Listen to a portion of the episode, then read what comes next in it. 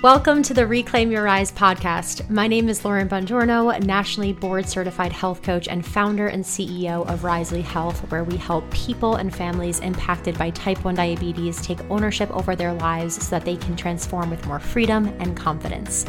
Everyone has a different reason to be here. You might be seeking knowledge, support, or community, but at your core, I know that you long for something deeper.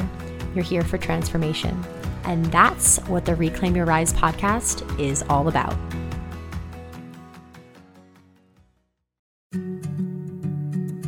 A quick reminder before we start the show that nothing you hear on the Reclaim Your Rise podcast should be a substitute for personalized professional medical advice. Please always consult your physician or other medical professional before making any changes to your diet, insulin dosages, or healthcare plan.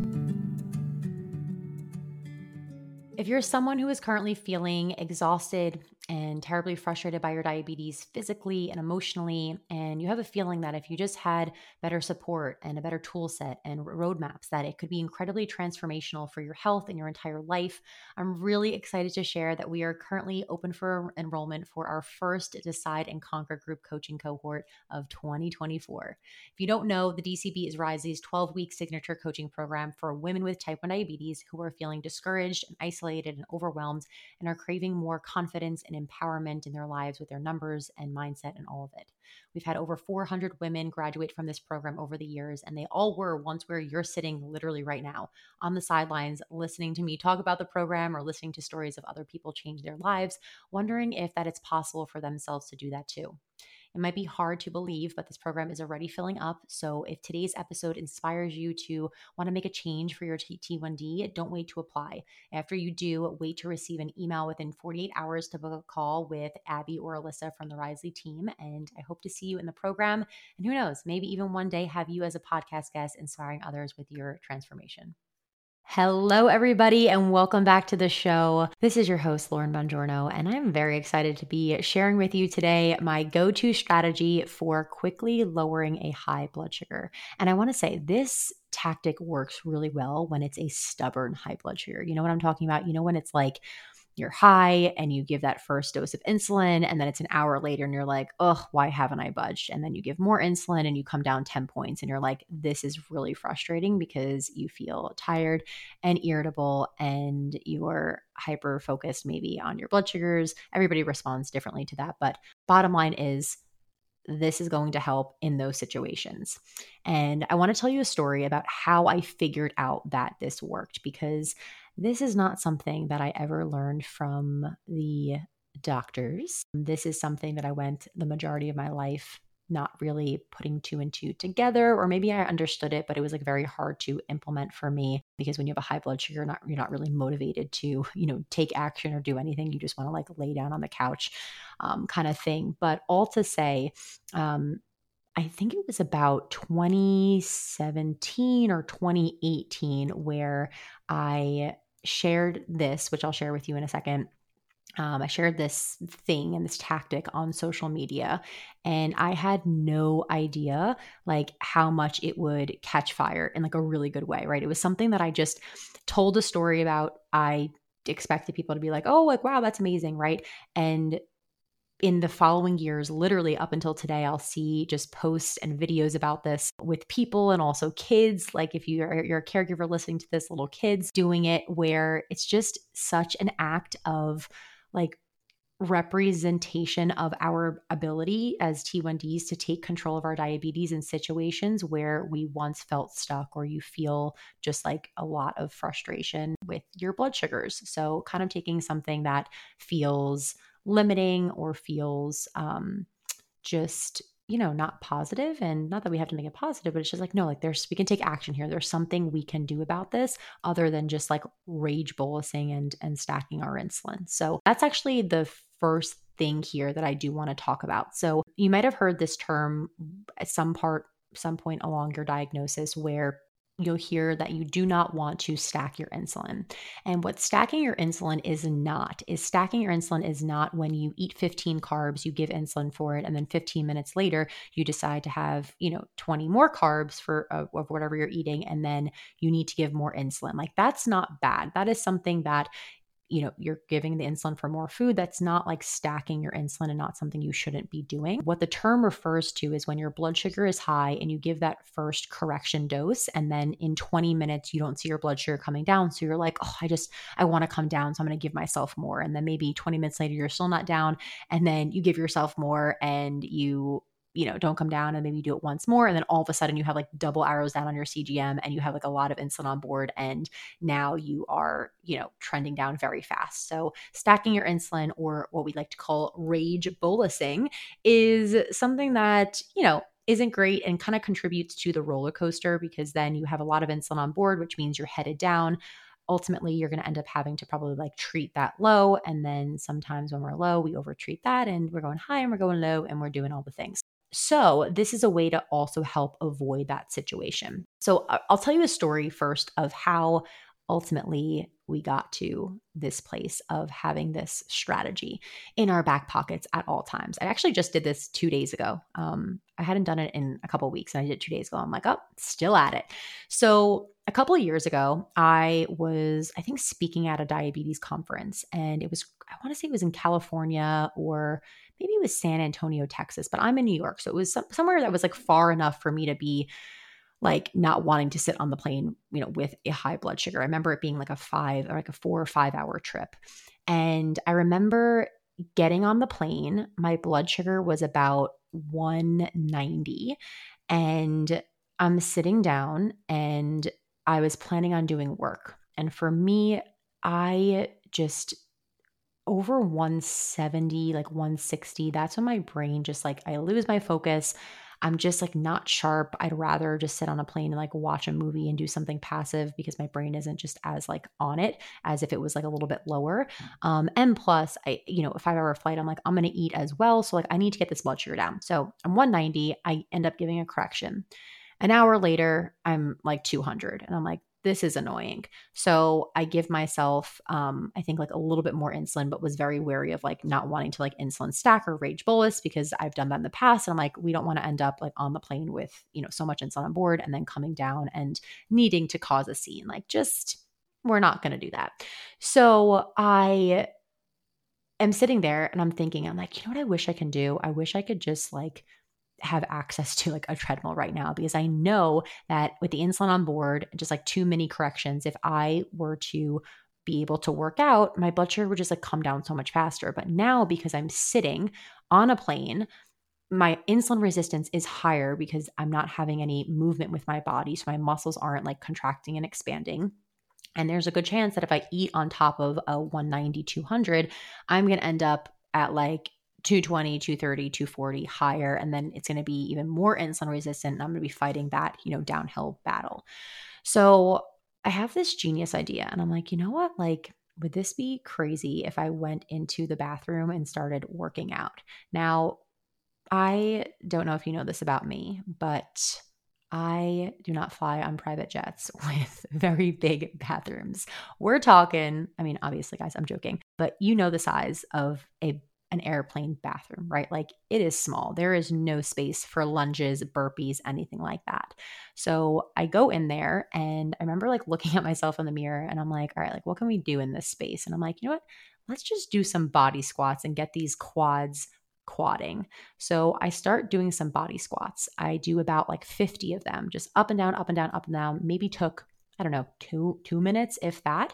And I'm like, all right, like I feel like I just worked my glutes. I feel like I just worked my quads.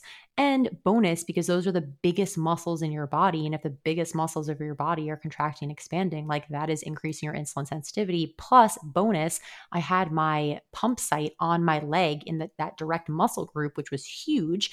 And I come back out, I sit down, and within ten minutes, we saw straight arrow down. Boom. We're coming down. And I'm like, damn, I was like, oh, I love that. Like, I love this for me. And I remember just feeling like, wow, like I, you know, did something. I was proactive with this. It didn't take a lot of effort. It was like fifty bodyweight squats. It was, you know, just doable. I didn't need any machinery. I didn't even need a lot of space. I just needed myself and the will to do that. So I end up going to the conference, and sometimes, you know, I have my my talks prepped out, but sometimes I leave the intro a little bit, you know, open for anything that happens recently. I have a backup intro, but anything that happens recently that I can kind of like put in there. So I begin to tell this story, and sure enough, in like the days after that, people started tagging me on social media, and I think I had referred to them as sugar squats. I'm like, yeah, I started just doing these like sugar squats, and people started tagging me doing sugar squats in bathrooms of restaurants, in, you know, their home, in their kitchen. A bunch of kids that had type one, or I think like maybe like one kid and then their siblings. There was somebody on a on like a catamaran on a on like a boat, literally, like, you know, the whole net thing. Like, they were doing sugar squats on there, and it just kind of Of like spiraled a little bit in like a really positive way. And sugar squats were born. And it was, yes, like my story on the airplane, but more so the entire community being like, hey, like this is something that is really easy to integrate in and that I can do. And people see results with them. And when you see results from doing something, you see, you, you it makes you want to do it more. So I will say that we have had a few people who are against the sugar squats and don't love the sugar squats because they don't understand the sugar squats. And of course, if you don't understand the sugar squats, you're not going to, you know, be one to celebrate it. And, but I will say the reasoning from certain people that I've heard don't like the sugar squats. So basically, people who are in that camp will say like, you know, do you, you, what, what, what is it even? I'm even trying to think. I haven't thought about this in so long.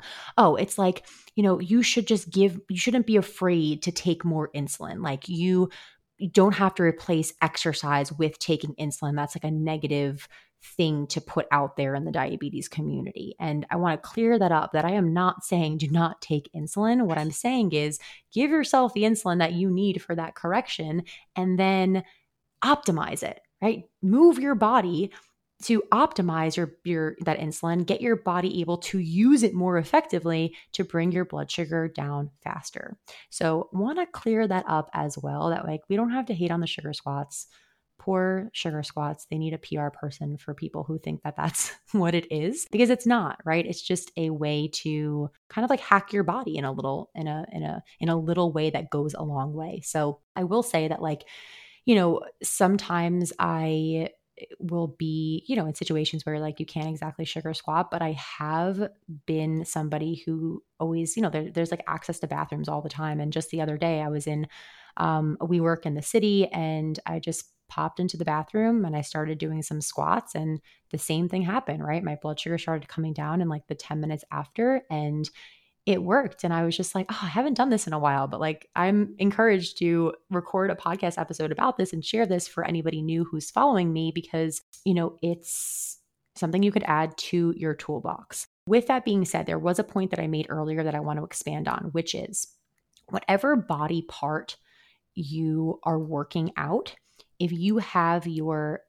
insulin, whether it's an injection or whether it is a pump site in that area, your insulin sensitivity is even going to be like boosted like even more. So if I had my pump on my arm, like yes, maybe still with my glutes and my quads, my hamstrings working, it would impact it, because I don't always have it on my on my leg when I'm, you know, doing sugar squats, but it like really, really works if their insulin is there. In the same way, if I go to the gym and I'm doing like an arm day, if I'm doing push-ups or triceps, working chest, working back, those types of areas, and let's say I come home and for whatever reason my blood sugar was high, if I, which I sometimes do, if even though I'm on a pump, I sometimes will give a blood, I will give a shot, like an, an injection, if I am really high and need to come down. But if I just worked out arms that day, like I would choose to give the injection in my arms versus my legs or my stomach, because I know that those muscles have been worked recently, and it doesn't even have to be like five minutes ago recent. It could be like that day or even like the day before. And I know that my blood sugar is going to respond, or my, my, the blood in my the sugar in my blood is going to respond faster to the insulin if it's given in that area. So that's just a little extra bonus tip that you're getting here as well. I know I might have I might have some of you ask questions, follow-up questions on M D I and how I integrate that with a pump, especially a pump that is has an algorithm that is based off of like how much insulin is in your body and your blood sugars and automating that. But maybe that's a topic for another time. So we're going to stick with this short episode on sugar squats. What I want to encourage you to do is to go out in the wild this week. And your homework assignment is, if you have a high blood sugar, give a correction with insulin, and then go ahead. If you're not coming down, instead of going to that rage bolus, go ahead and move your body in some way. But if you don't have access to a gym or a big hill to walk around the block, or, you know, you're just whatever it is, if you're laying on the couch at nighttime watching T V, just get up. And if you can set your timer for like two to three minutes and just start squatting it out, just up and down, up and down, up and down, air squats, and then see what happens, right? Track. It's maybe not going to happen like right away, but should happen in like the next like ten to fifteen minutes, and see. And the more you do, the more you're going to come down. But there's science that backs this. There's also uh, lots of people, I think hundreds of people at this point, have done sugar squats. Tag me on Instagram if you take a cute video of you doing them. It's also a great educational opportunity as well, where if you post on Instagram and you're doing these sugar squats, even if you just have like, you know, your family and friends following you, you can even kind of explain there, like, exercise lowers my blood sugar, so doing these squats just is an opportunity to like open up the conversation and open up the D Ms for people to learn more about your life with diabetes. So that is what I'll say there. I will end on that note. I hope this was a great bite-sized episode. Let me know if you like one-off kind of tips like this, or if you like longer formatted things.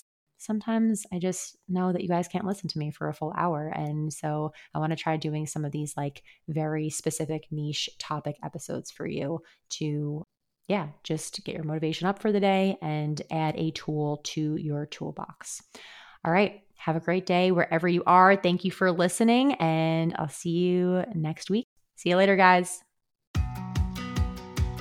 Thank you so much for being here with me today and listening to this episode of Reclaim Your Rise. To let us know that the episodes we're putting out are impactful, and to help us get our street cred up and let everyone else know that this is something worthy of their time to listen to, please leave a rating and review on our Apple Podcast. Send the show to other people impacted by T one D, or maybe even your doctor, and share it on social media, tagging at Risely Health and at Lauren underscore Bongiorno. New episodes of Reclaim Your Rise come out every single Tuesday, so make sure you are subscribed to the podcast so that you never miss a beat. Thanks again for listening, and as always, remember, diabetes is a challenge that we did not choose, but one that we can rise above.